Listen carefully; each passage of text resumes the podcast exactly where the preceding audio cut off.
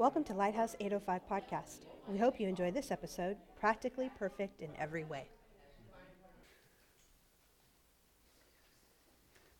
Well, good morning. I'm glad you made it today. I'm glad you're listening online. Uh, one of one of the funny things about Ventura is whenever there's like more than four clouds in the sky, um, it's it's uh, what is it called? Weather watch, storm watch, storm watch. So I saw a leaf blow by today, so it's picking up. it's it's getting crazy, guys.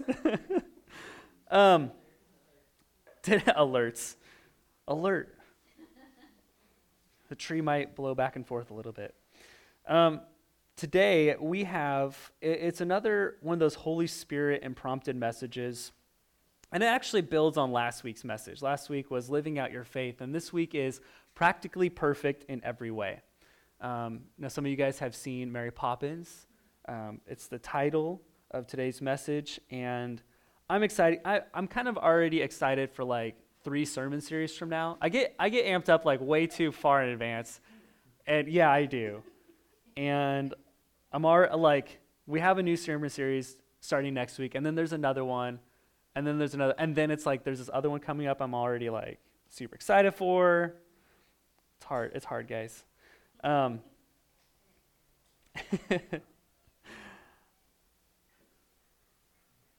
I love this. Uh, in prepping for today, God led me to the word teleos. Everyone say teleos.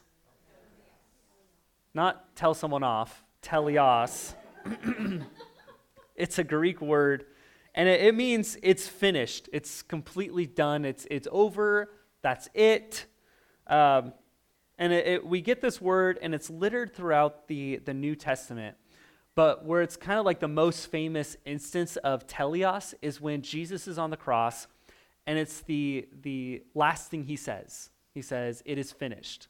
He says, It is teleos, meaning it's complete, it's, it's over. And, and referencing people who are standing before Jesus will go, Oh, that means he's dead. Teleos, it's completely finished. But what's really happening is Jesus saying, No, death, hell, and the grave, it's done now. And then he gives up his spirit and he raised from the grave. It's really interesting. He says, it's finished, teleos, it's completely done. And what's kind of ironic about this, we know that God likes to just be a genius. Um, do you know there's a word meaning that means completely over? It means fullness or done. It's the, it's the number seven. And Jesus said seven things on the cross, and it just so happened the seventh thing he said was, it is teleos. And Jesus is like, let me just make sure you extra, extra understand how done these things that you are facing are over. Sin, hell, death, everything is completed. And it's interesting because at times we feel like, you know what? Maybe I'm not good enough. Maybe my life isn't perfect. Maybe these things are still happening and it doesn't feel like it's done. Maybe Jesus needs to get back up on the cross and try again. And in reality, he said, No, you are good. You are perfect because I have made you this way. You're just learning and growing in all these things. And so I, I want us to understand the concept of we're all a little bit Mary Poppins, okay? We're all practically perfect in every way. And, and if we understand that, what would we, how would we live our lives differently? We start gaining more confidence. We start stepping out more. We start accepting ourselves. We start loving ourselves more and understanding that God made us this way and, and we, can, we can be that. What's kind of interesting about this word teleos is it's kind of woven throughout the New Testament around three concepts love, fear, and faith. And it's really kind of interesting because those are the three things that typically we wrestle with the most love, fear, and faith. They're kind of the boiled down mega concepts of every believer's life love, fear, and faith. And so, jumping into these three, I want to start with love. Number one, perfect love. Perfect love. In 1 John 2 5, it says, But those who obey God's word truly show how completely they love him. That is how we know we are living in him. If you have your Bible open, the word complete or finished or whatever that word is in your Bible is actually teleos. And it's interesting. It says, But those who obey God's word truly show how completely they love Him. How teleos your love is towards God, how complete it is, how full it is, is what your actions are, are doing. This is how we know we are living in Him. See, Jesus enabled us to have this perfect teleos love with Him because of what He did. But the question is sometimes I don't feel that way. It's like, well, I don't feel like I, am I'm, I'm madly in love with God today because this is what's happening. And it's, it's okay to be frustrated with God, but the idea is you're wrestling with that, you're trying to grow it. I, I came across, across this quote. It says, Every day is made up of hundreds of little moments that are opportunities to love God, and every single opportunity matters. When loving moments are strung together, they form days. And when loving days are strung together, they become months. And when loving months are strung together, they stretch into years. And over time, years of love for God make up one extra, extraordinary love story. That, that's really what it is. It's not just about saying, you know what, God, I did this one thing really awesome once, so I'm good to go. Like, our love for God is not a checkbox that happens, it's, it's this moments that string together. I was at, uh, I was at a, a, funeral once, and the, the pastor was speaking, and he, he said, Okay, everyone look at the tombstone. And everyone looks at it, and he's like, What's the most important thing on the tombstone? And so we start looking, and, and in my mind, I'm, I'm not going to answer because I know it's going to be a trick question because pastors always do that. And so I'm looking at it, and I'm like, Well, probably the quote is, you know, beloved um, husband and father, and blah, blah, blah. And, you know, it goes on and gives this quote. I'm like, It's got to be that. And then there's some dates there, and there's a quote, and that's then you know it's cut. I'm like, well, what else could it be? And he goes, it's it's the most smallest thing on the tombstone, the super insignificant. It's the it's the little dash, because that dash represents every moment in your life, from the moment you're born to the moment you die. That dash represents your life. And your life are just a ton of moments strung together. So, how, how are you living your moment's out. If, if you mess up in one moment, that's okay. Another moment's coming up. And I think one of the greatest lies that the enemy can give us is you messed up, you're no good, don't even try again. Because the enemy's like, if I can just get them to stop trying, because I know they'll probably get the rest of them, let me just try to convince them to stop trying. No. It's about keep going. There are moments. You mess up, you do something dumb, brush it off, and just keep on going. Just pull a dory. Just keep swimming. Your life is a love story comprised of moments. So, number one, perfect love. A, pulling out of this verse, it's are you listening? But those who obey God's word truly show how completely they love him obey God's words, we can't obey if we don't hear. The first aspect of, of knowing God's love and the first aspect of loving is, is are you listening? Ha- have you ever been in a relationship and how, how great or how poorly does that relationship go if you don't listen to the other person whatsoever? Not great.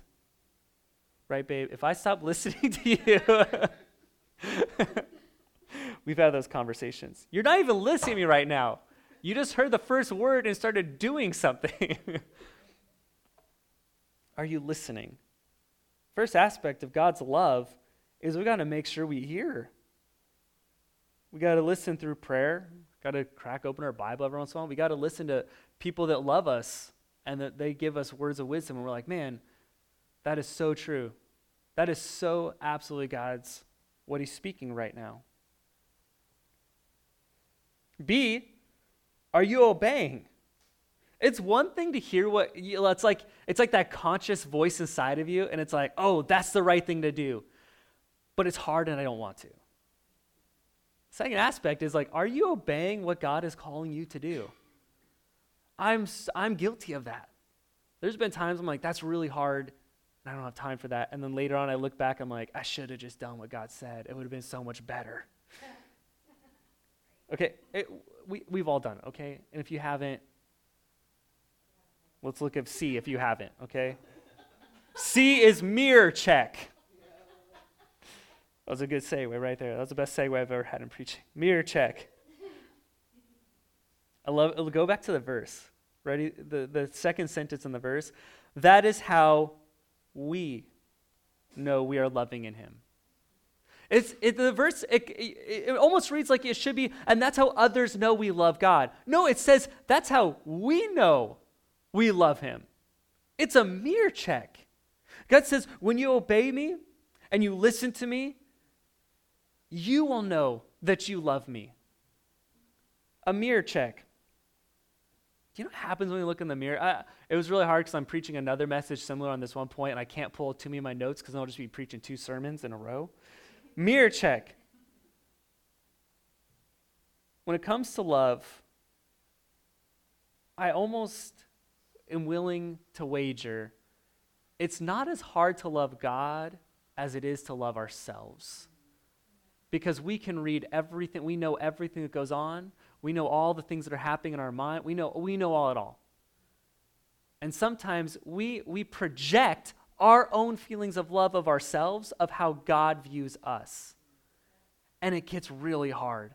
It's like, oh, I, I don't think I'm good enough. I don't think I'm pretty enough. I don't think all these things. Surely that's how God sees me too. No, it's not.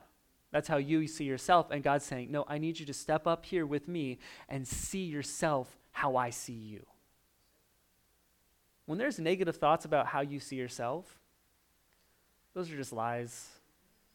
Throw it down.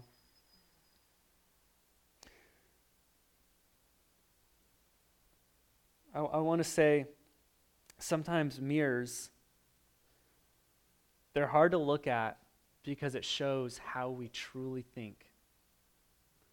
And it's, it's, it's almost easier. Ha- have, you ever, have you ever come across like a bully or someone that's just, you know, just not in grade school, but like modern day, like, like adult bullying? What is that?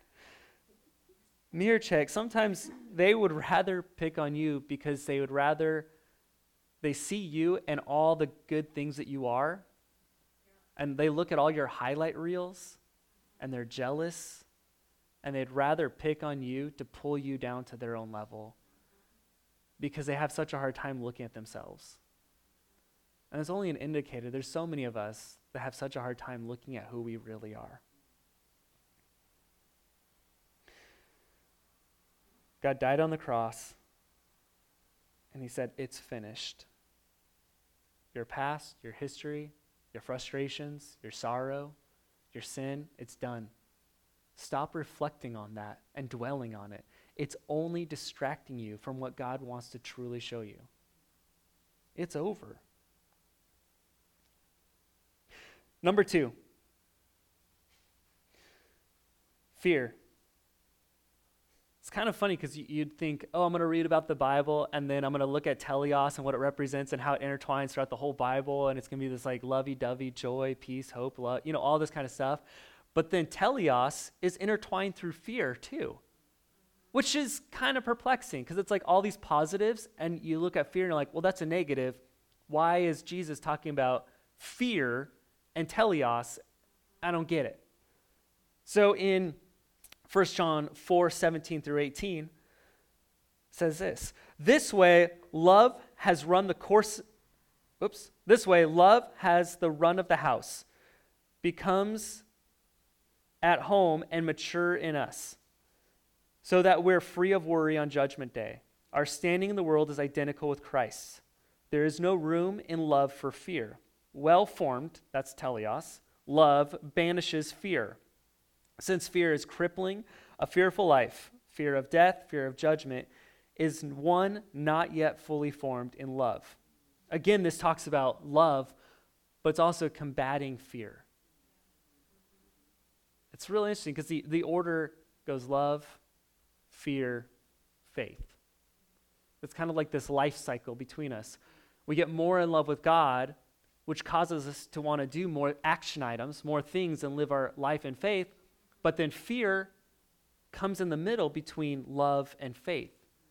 It's kind of like this roadblock, and it, it takes its face of different looks. Fear is what ends love and prevents faith if you let it. I, I'm excited to read this one book. I, I, read the synopsis, so I can't speak too much into it yet, but I love the story, and so now I'm really excited to read the book. So I'll give more on the book later on. But the whole concept is the book title is Canoeing the Mountains, which is kind of funny because you're like, I don't want to canoe the mountains. it's like, I want to be in a river. In the, in the Lewis and Clark journey, do you know their, their, their thought process was, I can jump in a stream and canoe to the ocean except for there was a mountain in the way. And they have to go over the mountain. And then now they have canoes and they're on a mountain. so it's like you have to figure out well, now there's an obstacle, and now the tool that I have is almost more challenging to use, and now I'm stuck on this roadblock. And that's kind of what fear is. It, it, it can let you, you know what? I've, I've just been going up and up and up this mountain, and now it's hard it would be really easy just to jump in my canoe and go back to where I came. And I feel like that's sometimes our faith life. We can keep going forward because once you hit the top of the mountain, you have everything you need to go back down and head towards where God is, has you going after. Sometimes mountain experiences are not just to frustrate us and annoy us, they're to challenge us and grow us. You, you have all the tools you need and sometimes they can be hindrances. But you have to look at them. God gave me this for a reason. I just don't know the appropriate moment to use this yet. It would have been really easy on their journey to say, well, now we're going on mountains. We don't need this canoe. Let's get rid of it. But that was instrumental to getting them the last leg through there. So, number two, purged fear. Purged fear. I want to look at the three symptoms um, that masquerade as fear, if you will. So in, in the scripture, it lists out three types of fear. A is worry. Worry.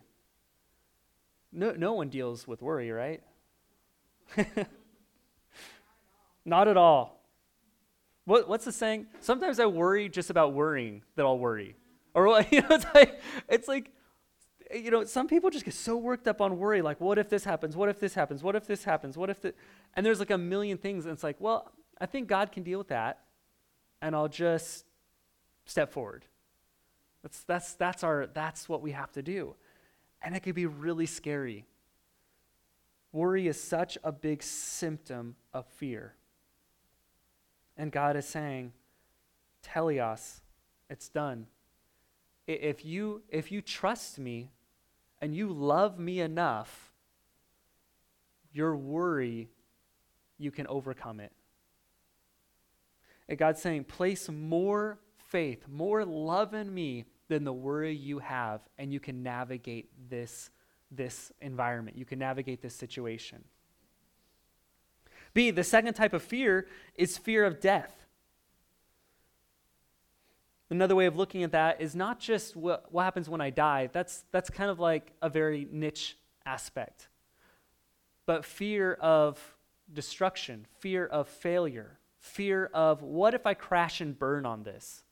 What if it feels so bad it feels like I die in this situation? What happens if I step out and it utterly crashes and burns? That's the type of fear on this. Okay, it's another form of worry, is one aspect, but this is fear of death, fear of absolute failure. And God's saying, eh, No, it's finished. I have the victory. I have everything. It's done. It's over. Love me. Just that's it. And see, the third aspect of fear in this, in this scripture is fear of judgment. This is, this is another symptom of what can, when we start loving God, and it's a giant roadblock be, before we take faith actions. It's this fear of judgment. Well, what happens? What are they going to think about me? Well, who cares? It's what God thinks about you. That's, that's what we have to go. Well, you don't understand. That's, that's, that's a family member.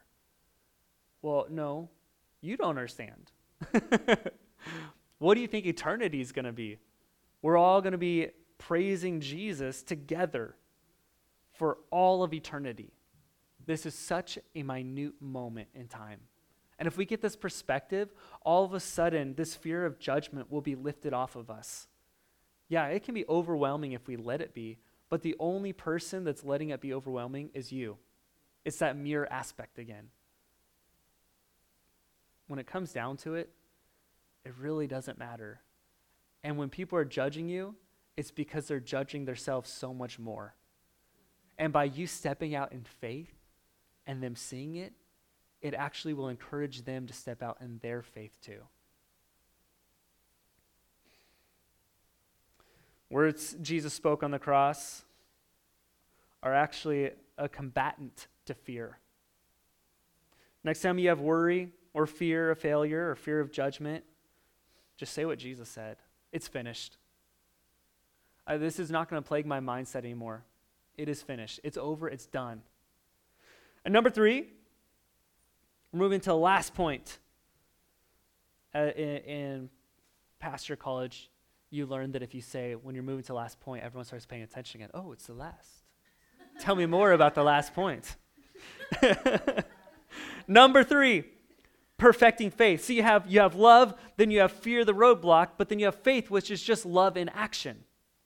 Faith. Hebrews 11, 39 through 40 says, Not one of these people, even though their lives of faith were exemplary, just pretend I said that right, got their hands on what was promised. They didn't get their hands on what was promised, even though their faith was the best. This is a chapter in Hebrews listing out all the crazy faith moments in time. When Abraham left everything, he had this faith. When Paul left everything and he had this faith, it was all these faith moments. And then all of a sudden, the author says, But none of these people got what they fully were promised, and they still had faith. It's like, wait, what? I'm doing this because you promised me something, and I want my prize, Jesus. give, give me the claw machine gift of what your promise is right now. And I think that's where we can miss it when we have a relationship with God. God is not a prize dispenser, He's not Santa Claus. And then the author finishes out this, the verse with God had a better plan for us. That their faith and our faith would come together to make one completed whole. Their lives of faith not complete apart from ours. This is, this is crazy because in reality, God's saying, listen, I know I'm promising you these things, but the actual real gift, the actual greatest promise I can ever give you is what happens when their faith reaches your faith. The thing that you've been praying for for so long is actually not as good as when your faith intertwines with someone else's faith. It's what the kingdom of God is built on. So perfecting our faith, how do, how do, we, how do we live this out and not just get frustrated? A, clear goal. Have you ever had like a boss or someone or a supervisor or like a, a CEO above you and there's just not a clear goal? You're just going after it and you're just like, so what are we doing here? We got to have clear goals. Is your goal your goal or God's goal? Because if your goal is whatever it is that you cooked up and, and cooked together inside your mind of like, well, when this happens and this happens, this happens, that's it. That's my faith goal. Well, you might get disappointed a little bit. Because we have to have God's goal in mind. You will always be disappointed if you ask God for a thing, then open your eyes midway the prayer to see if you got it. God, I'm just praying for this Lamborghini to show show up, and then I want want an airplane. Uh, okay, you know, it's like, is it God's goal or your goal? Because God's goal is that your faith intertwines with someone else's faith.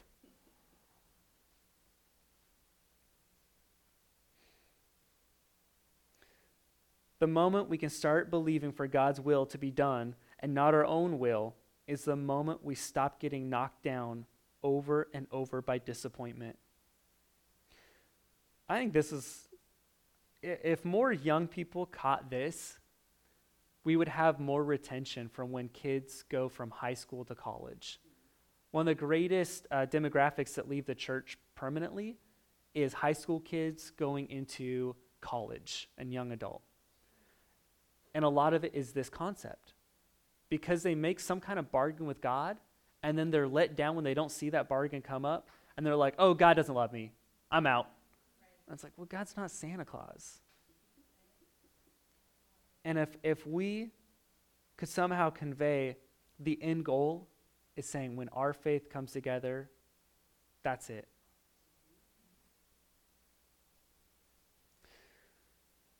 B.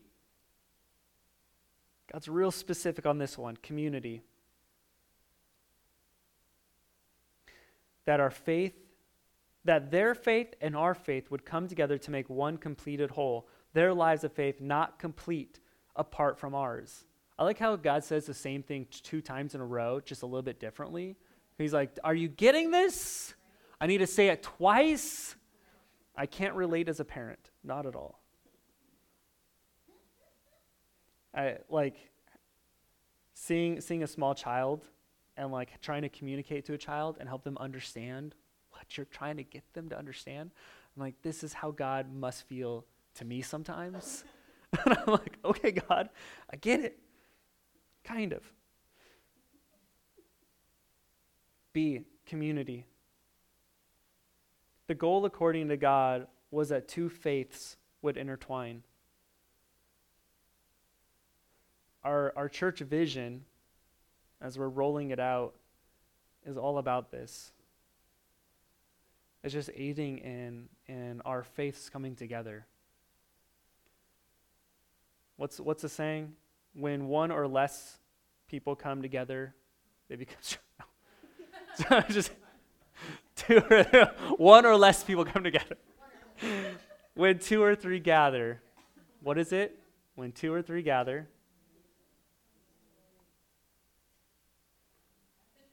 we need to practice that verse. Everyone's like, I don't know. We're coming back to that next series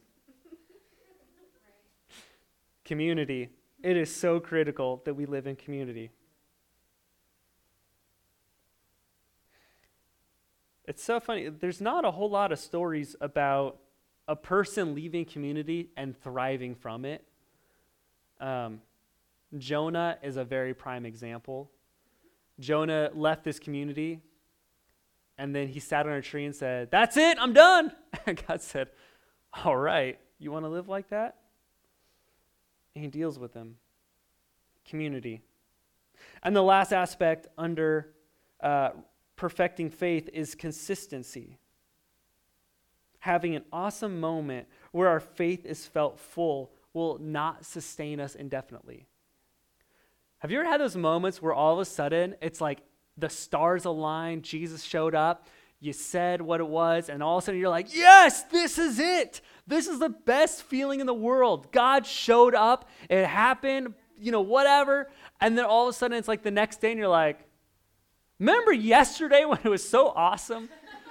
and then like four weeks go by and you're like, man, this is miserable.